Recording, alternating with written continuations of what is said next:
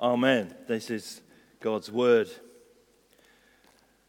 The city of Jericho is over 800 feet below sea level. So think about that below sea level. That means it is the lowest city in the world. And Jerusalem, which is just 18 miles away, is 2,500 feet above sea level.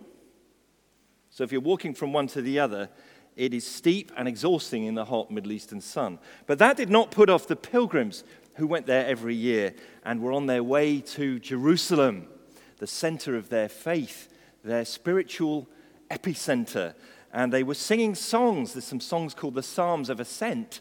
Ascent means going up, and they're walking up and singing the songs. And there's a wonderful carnival atmosphere among these pilgrims, partying, whole families going on the, on the journey. And, and as they rise, they see the wonderful view across the, the country. And Jesus, on this occasion, is in the middle of a happy crowd of pilgrims.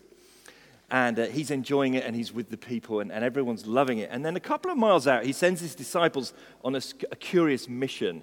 He will ride into Jerusalem, this time on a borrowed colt. And he rides in also on a surge of popular appeal.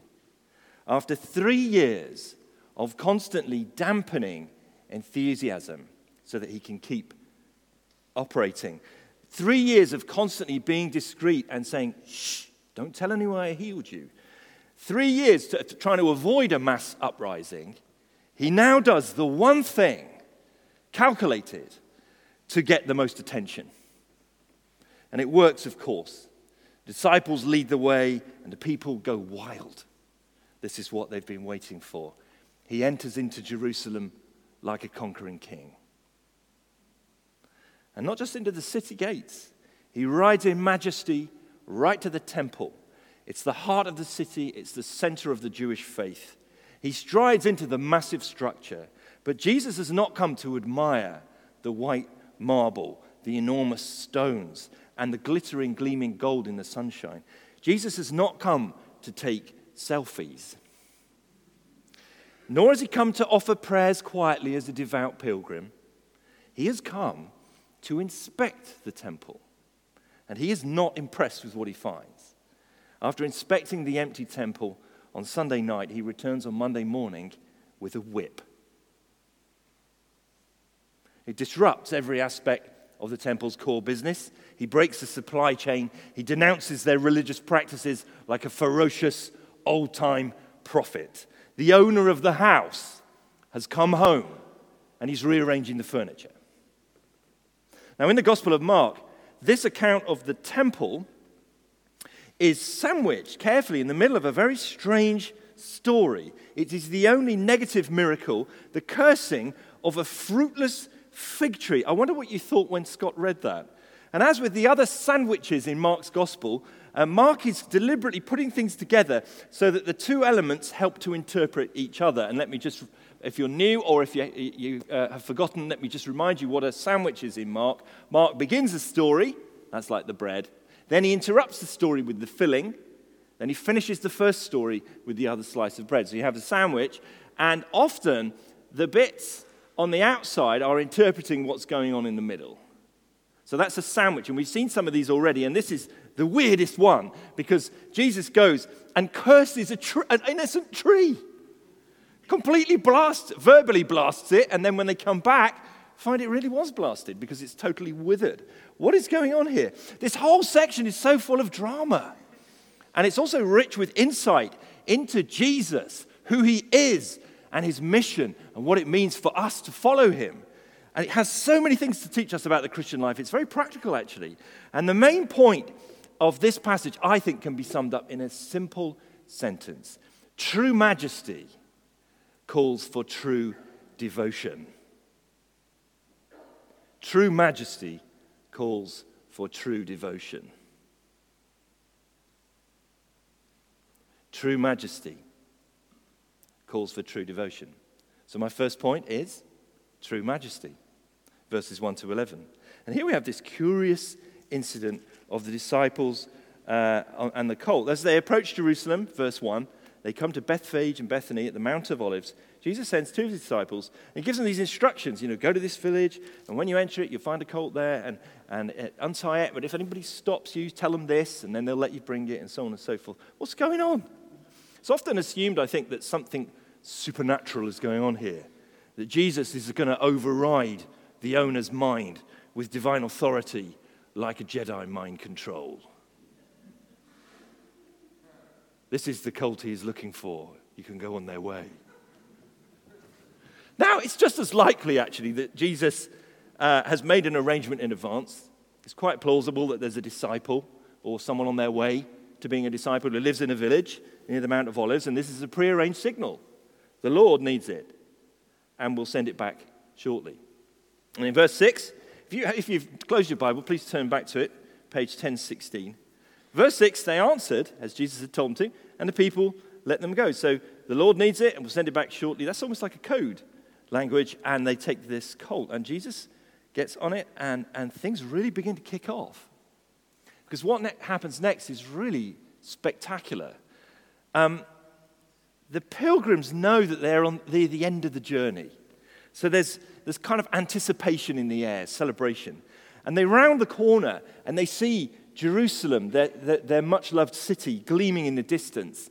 And now they see here is Jesus, who normally walks, riding on a colt. So he has the dignity and the mode of transport of a visiting king or a prophet. And people start throwing their cloaks on the dusty ground in front and cheering. And some of them run over to the palm trees and they cut down the big palm fronds and they, f- they throw them uh, on, the, make it like a green carpet. And people are going into the fields and cutting foliage and they're waving it like banners, just as other people had done centuries before at the coronation of a king. An Israelite king's coronation would involve just this behavior. And the crowd swells because word's getting out. And now they're shouting, Hosanna! Hosanna! Which means save. And they quote the words of Psalm 118 Hosanna! Blessed is he who comes in the name of the Lord. Blessed, this, this is politically loaded, by the way. Spot this. Blessed is the coming kingdom of our father David, everybody knows that they think Jesus is coming as a king. So, what on earth is Jesus doing here? This is an acted parable. One scholar calls it political street theater. Everybody who, knows their Bible knows what's going on here. He's coming in like a king, and he's being greeted like he's being crowned.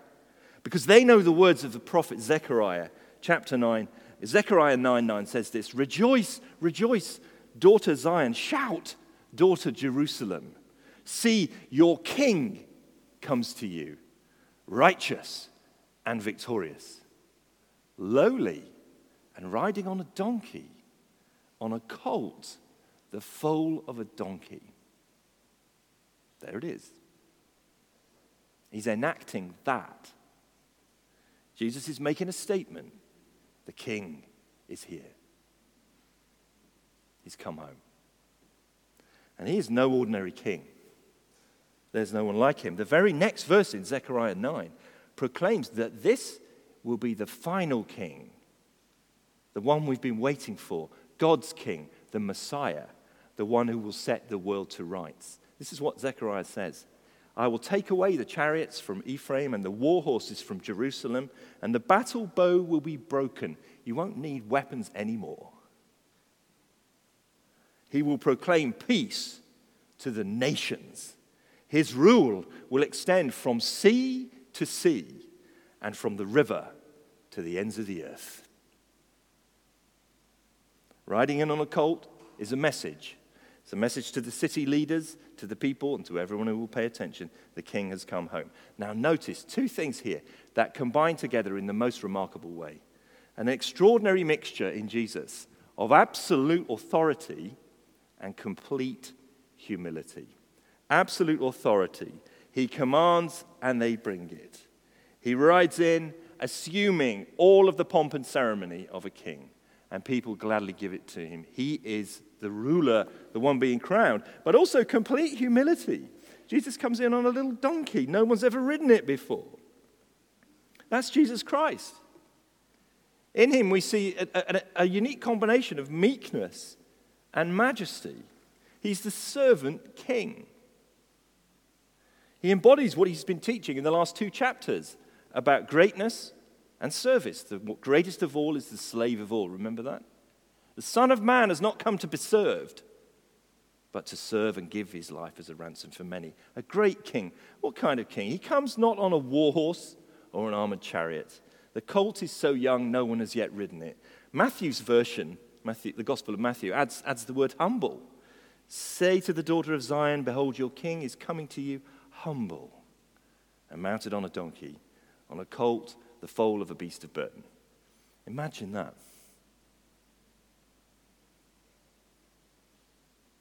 We're probably going to have a coronation here in a few years, aren't we? Her Majesty can't live forever. Well, she's done very well. We're going to have a coronation. Imagine if the prince, who will be crowned king of England, rides up on a moped that no one's ever ridden before. this image speaks a powerful word about the nature of Jesus' kingship. And there are four words here that I just want to dwell on for a few minutes, and they really are mind blowing. Uh, there are four words from verse 3 The Lord needs it. The Lord needs it. One of the great preachers of the 19th century was a Scotsman called Alexander Maclaren. He ministered in the city of Manchester for 50 years. Alexander Maclaren's sermons were uh, published and went all around the world. People copied them all around the world. And here's what he said about this phrase The Lord needs it. The Lord that is a great title. Needs it. That is a strange verb to go with that title. But this little sentence, with its two halves of authority and dependence, put into four words the whole blessed paradox of the life of our Lord Jesus. The Lord needs it. Though he was rich, yet for your sake he became poor. And being the Lord and owner of all things, yet he owed his daily bread to ministering women. He borrowed a boat to preach from. He borrowed a house to lay his head. He borrowed a shroud and a winding sheet to enfold his corpse. He borrowed a grave in which to die and from which to rise. The Lord of the dead and the living, the Lord needs it. And still he does. And so, Christian friend, I want to just push this a little bit uh, and this is really, I think, quite stunning to think about this. The Lord needs you. So, three things come out of this. Firstly, He is the Lord, the King. King's church, Jesus Christ is our King. A king is not an elected uh, prime minister who can be voted out. A king is a king, he has absolute rule over us. Jesus isn't running a democracy. And what a king he is. Just think of the implications of his majesty, the one who rules heaven and earth. And the Bible says, keeps all things sustained by his powerful word, who rules time and space. Hilary Mantel, who's an English novelist, described how she attended an evening party at Buckingham Palace. And she was in the room when the Queen walked in. And she said, I expected to see people pushing themselves into the Queen's path to try and meet her, but the opposite was true. The Queen walked through the reception area at an even pace, hoping to meet someone, and you would see a set of guests, as if swept by the tide, parting before her and going into the next room. Everyone was scared of meeting the Queen. They acted as if they feared excruciating embarrassment should they be caught and obliged to chat. The self possessed people became gauche and the eloquent were struck dumb. The guests studied the walls, the floor, and anything else that they could look at except at Her Majesty. They studied exhibits in glass cases and paintings on the walls, which, of course, were worth looking at, but they studied them with great intentness, as if their eyes were glued on them. Nobody wanted to look at the Queen. And that's just the Queen of England. What about the Lord Jesus Christ? the King of Kings. You know, the Queen of England looks just like you in her PJs. Maybe not exactly. The Lord of all, the King of Kings. If he's the King, then there's nothing he cannot ask of you. The King, the Lord. But secondly, he needs it. He needs your donkey. Jesus Christ, the Lord of the universe, has to borrow a donkey. Jesus humbled himself to such a great extent that he only owned the clothes he was walking around in, which they gambled for at the cross. He was actually homeless for a time. He said, Foxes have holes, the birds of the air have nests, but the Son of Man has nowhere to lay his head. Jesus was the pauper king, the homeless king. Now, this must mean that he chose that life, it wasn't forced upon him. And we must never forget this aspect of our Lord's kingship. He was a poor king, and he loves the poor. He relied on the help of others. Jesus was on benefits. He still, he, he still does rely on the help of others. I know that sounds a little bit controversial. But this is a breathtaking thought. If you are a Christian, Jesus Christ, in some sense, needs you. Not in a dependent, needy way, he doesn't need you like that, but in the quiet dignity of the truly great one who was chosen to extend his kingdom through the humblest means you and me. This means that the message of Jesus Christ will only be carried into the furthest corners of the world and into Sweden if ordinary little donkeys like you and me carry the message. Jesus doesn't send glorious angels with the word of the gospel, he sends ordinary people like us. It means that the kingdom of Jesus will only be extended if you choose to live in obedient faith right here in Chessington or where you work and to pursue a holy life that makes you shine like a star in a dark world. It's the only way the kingdom will be extended. It means that the church of Jesus Christ around the world will only be built if you're prepared to sacrifice your time, your talents, and your hard earned cash to build it. Jesus still relies on humble means. The Lord needs it. But finally, notice, sorry, not finally, end of the sermon, finally, first point. Clarification. Thirdly, notice that he is no one's debtor.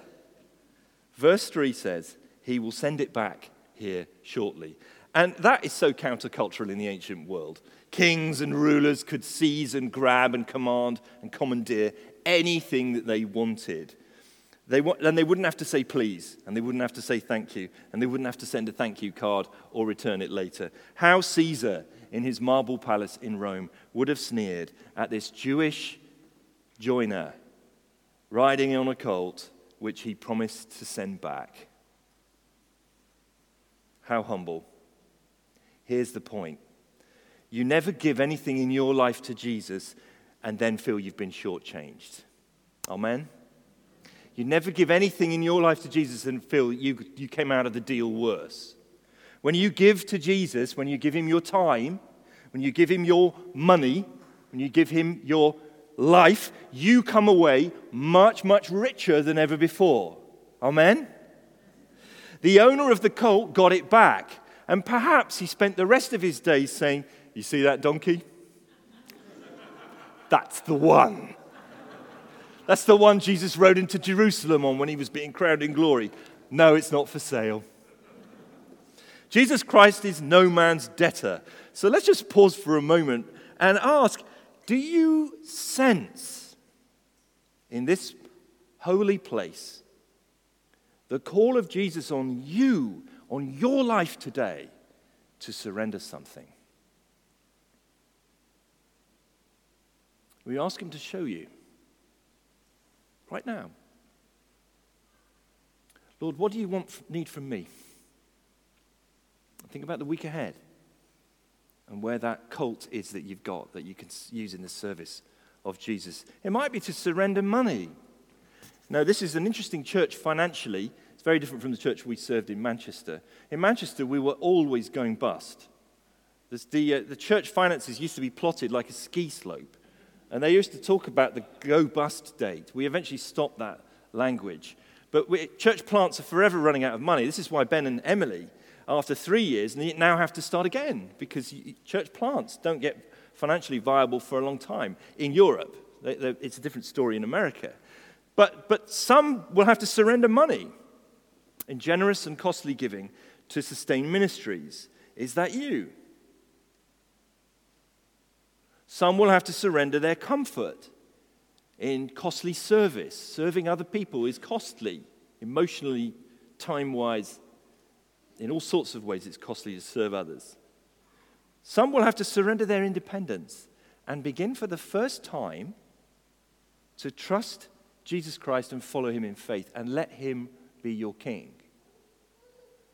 The Lord needs it, and he will send it back here shortly. What a king! Such majesty makes compelling demands on us and our lives. And that leads to my second and final point true devotion. True majesty calls for true devotion. Look at verse 12 through to 25. You see, if we um, understand who Jesus is, then everything about us is, is going to change. And that's why Christianity is so much more than just a religion, it's a civilization, it's a kingdom. Jesus doesn't come into your life and ask you to tidy yourself up a bit, stop swearing, drink a bit less, say your prayers, and go to church on Sunday morning. And if you have time, comb your hair. You know, Jesus is asking for a lot more than that. No, no. Jesus comes into your life as the Lord of all. And he has the right to rearrange all the furniture in your life. He's the Lord of all or not at all. And the reason why some of you, friends, find Christianity so difficult and challenging is that you just basically don't want him to be Lord. That's too much. You sort of want Jesus. That's why you're here today. But you don't really want to let him take charge and get hold of the steering wheel. You're still gripping onto it. You want some help from Jesus with certain problems. You know? There's certain things that you, you, you, really would like some divine help with. And maybe you enjoy the warmth and the friendship of Christian community. But is he Lord of your life? No way. He's still basically an executive assistant. Young people, I'm looking over there dimly because I can't see through these glasses. You are faced with, a, a, especially if you're a young person from a Christian family in this church, you're in spiritually quite a dangerous position because you've grown up hearing all this stuff about Jesus all these years, and it can become so familiar that you treat it with contempt. It just washes over you. You might even be playing on your phone right now. And there comes a point in life, maybe you're facing it now, where you have to choose who am I going to serve? Jesus Christ as my king or me? And this way looks really attractive because of what all your friends are doing. You can be in the in crowd and you can go and get drunk and sleep with people and all the rest of it. Let me tell you, that route is absolutely bankrupt and empty. Everybody here who's been down that route can tell you if you had the sense to listen. There's only one way that will bring life, which is to take the king as your king. Anything else doesn't work. If he's the king, then he deserves total devotion. And that's what this whole section about the fig tree in the temple is. That's, but it's very, really baffling at first, isn't it? Uh, the fig tree, Jesus comes. Have a look at it again. Where are we? Verse 12. The next day, as they were leaving Bethany, Jesus was hungry, and seeing in the distance a fig tree in leaf, he went to find out if it had any fruit. When he reached it, he found nothing but leaves. Why? Because it wasn't the season for figs. That's a pretty harsh bit of gardening that happens next, isn't it? Now, he knows it's not the season, it's got leaves all over it. So he says, May no one ever eat fruit from you again. and the disciples heard him saying, Why does he do this to this poor tree? Look at the, the end of the sandwich. Um, verse, I can't even find it. Verse 20. In the morning, as they went along, they saw the fig tree withered from the roots. And Peter remembered and said to Jesus, Rabbi, look, the fig tree you cursed has withered. It's the only negative miracle. And what this is doing is showing us about the temple. Jesus wasn't just having a bad day, he was teaching them about the temple because the temple was supposed to be like the tree and give fruit, but it was fruitless, and so he, he blasts it. That's what it's, the sandwich is about. Now, what is this about the temple? Stay with me now. I'm going to talk to you about the temple, which might seem remote, but it's a key theme through the whole Bible. And once you get this, I think it will put a lot into context, including what it means to be a Christian, because now we are God's temple, the place where He dwells. We need to understand the function of the temple in the Bible. In the beginning, in Genesis, right back page one, page two, page three of your Bible, God created a sanctuary. It was a beautiful place where humankind could live in the presence of God and flourish. It's called the Garden of Eden. It was a place of perfect peace, perfect harmony, full provision, fulfillment. It was actually described in language and imagery of a temple. So it was a temple garden. Very important to notice that. But because of their high treason, their rebellion, their disgraceful betrayal of their king, sin, humankind were banished from that garden sanctuary and excluded from the presence of God. The way back was guarded with a sword, showing that there's now a death penalty. There is no way back to the garden, the gates are locked. And a profound alienation from God occurred with our first parents. That alienation from God is the root of all your problems social, relational, psychological, internally, and also environmental, the way that we treat the planet. All of these things flow from the fact that our relationship with our Maker is broken. We're alienated. Yet God reached out to people in mercy. He didn't have to do it. He made it possible for them to meet Him again, but on a highly restricted and safe basis. Safe for them, because it's, it, it's a fearful thing to fall into the hands of the living God. And if you are a sinner, you are flammable in God's presence and you will be just burned up because of who God is. And we're all sinners. And so it's like we're soaked in kerosene and we're going near a naked flame. When God appears to Moses in a burning bush, you don't want to get too near to that burning bush if you've spilled a load of petrol in your clothes, do you? God makes it safe. So, first of all, he does it in a moving sanctuary. Again, it's like, the, it's like Eden, and it's in the wilderness. And it's called a tabernacle. It's a moving, you could pack it up and move it. It was a beautiful, beautiful tent, all lovely uh, gold braid and, and, and garden imagery in it. And it, was possible to meet God there, very, very restricted, very, very safe. And then later on, they were given instructions for how to build a, a, a concrete, not concrete, a stone temple and, and they built the temple in the days of King Solomon. And Solomon's temple was one of the wonders of the ancient world. Absolutely glorious building. Uh, but whether tent or temple, the rituals were always the same. It was very, very restricted. You couldn't just wander in. You had to wash, which showed you and reminded you that you're not clean. You had to bring an offering. If you're really poor, you might have a couple of pigeons or doves. And if you're really, really rich, you might have a bull. And depending on where you are financially, you're somewhere between them, different levels of animal. But you bring your offering and you, you, you make your offering and you come near. But you don't go into God's presence. No, no, no. Nobody goes in there. There's one place in the middle of the temple that nobody goes in, and it's a perfect cube, and on the inside of it, it's covered in gold. So if you were to go in, it would be like shining gold all around you, like you were standing in heaven itself, which is an image of what it was because God's presence was said to dwell in that cubic space in a special way on this planet. No, no, and he never has anywhere else. It was called the Holy of Holies, the most holy place.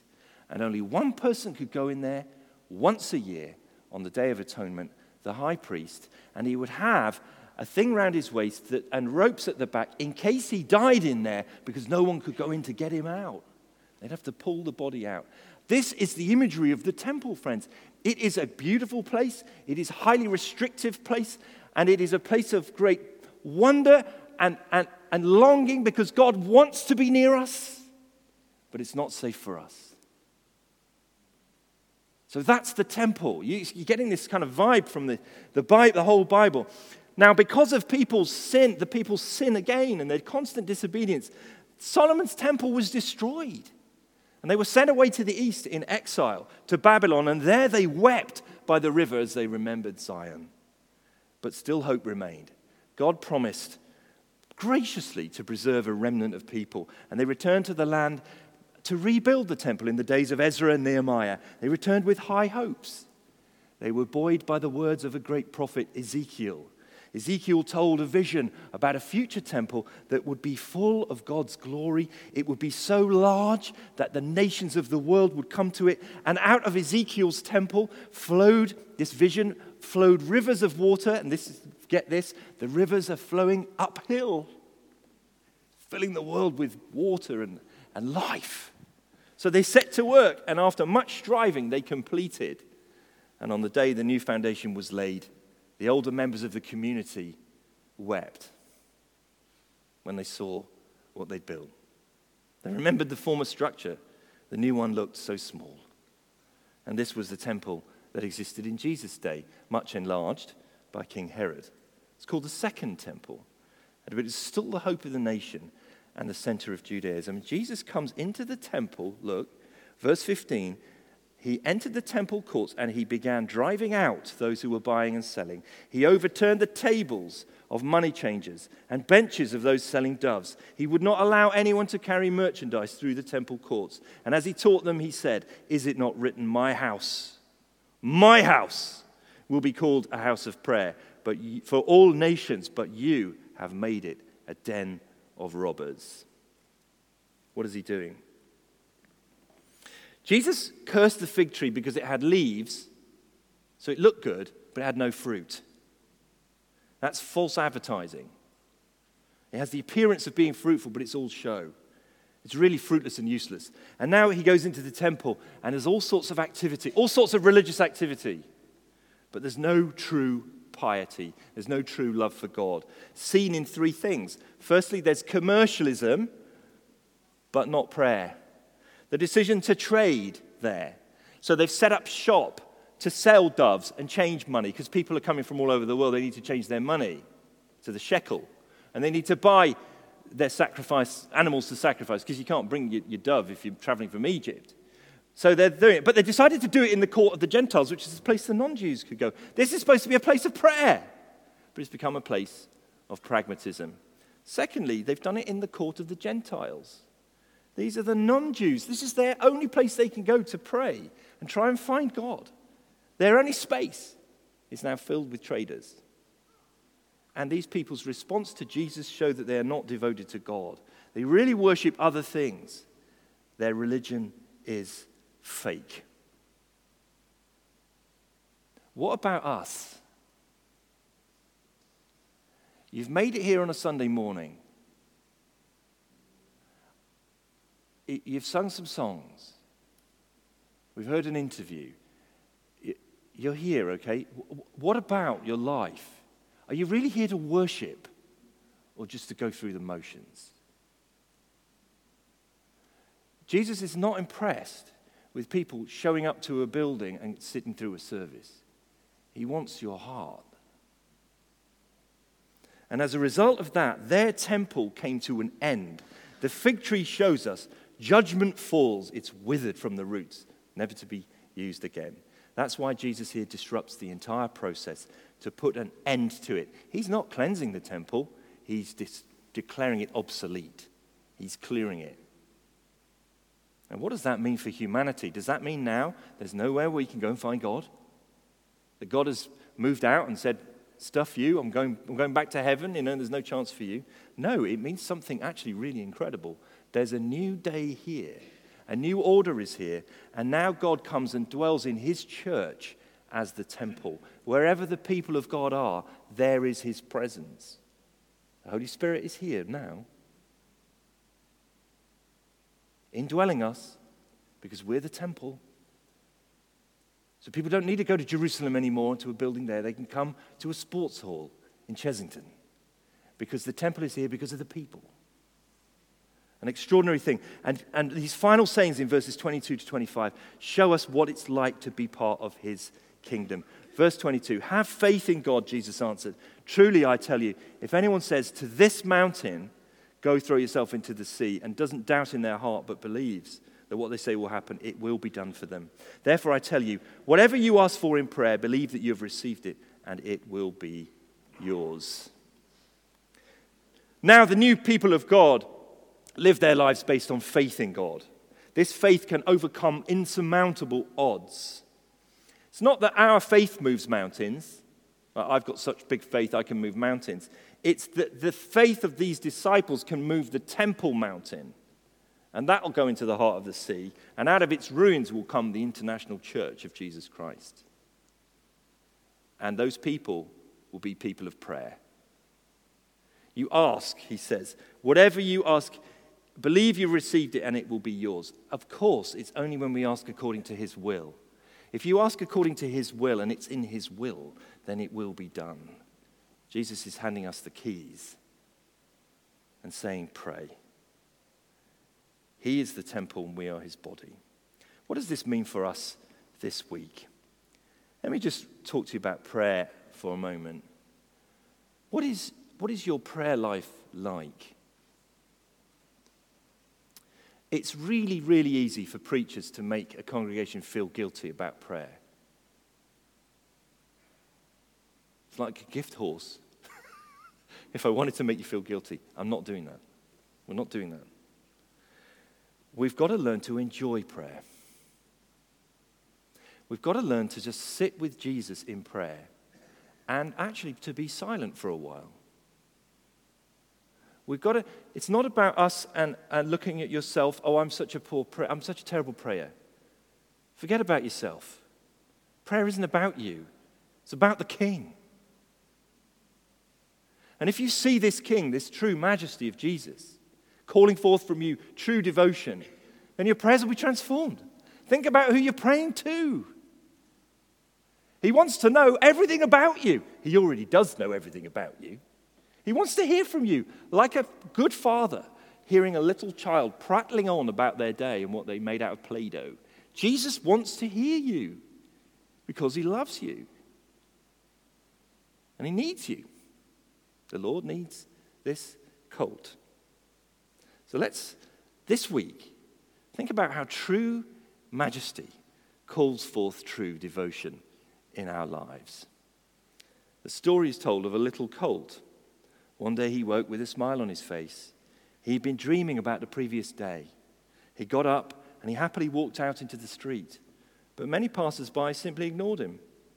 Confused, he went to the crowded market area. With his ears held high with pride, he swaggered right down to the middle. Here I am, people, he said to himself. But they stared in confusion, and some struck him away.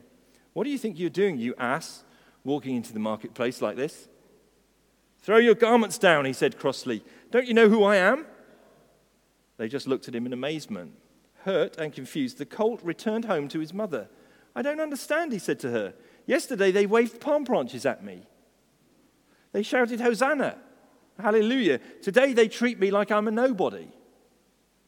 Foolish child, she said gently, don't you realize that without him, you can do nothing? Let's pray.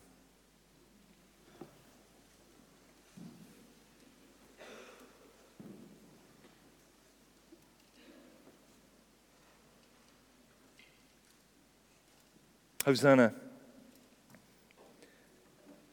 Blessed is he who comes in the name of the Lord.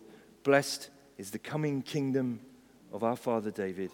Hosanna in the highest heaven. Lord Jesus Christ, we bring you our lives again today, and we ask now that you would fill us to the brim with your Holy Spirit, that you would cause your fruit to ripen in our lives, that we would take up our cross and follow you, that we would learn what it means this week to live in your presence and please you more and more, that you would call forth from us true devotion. Amen.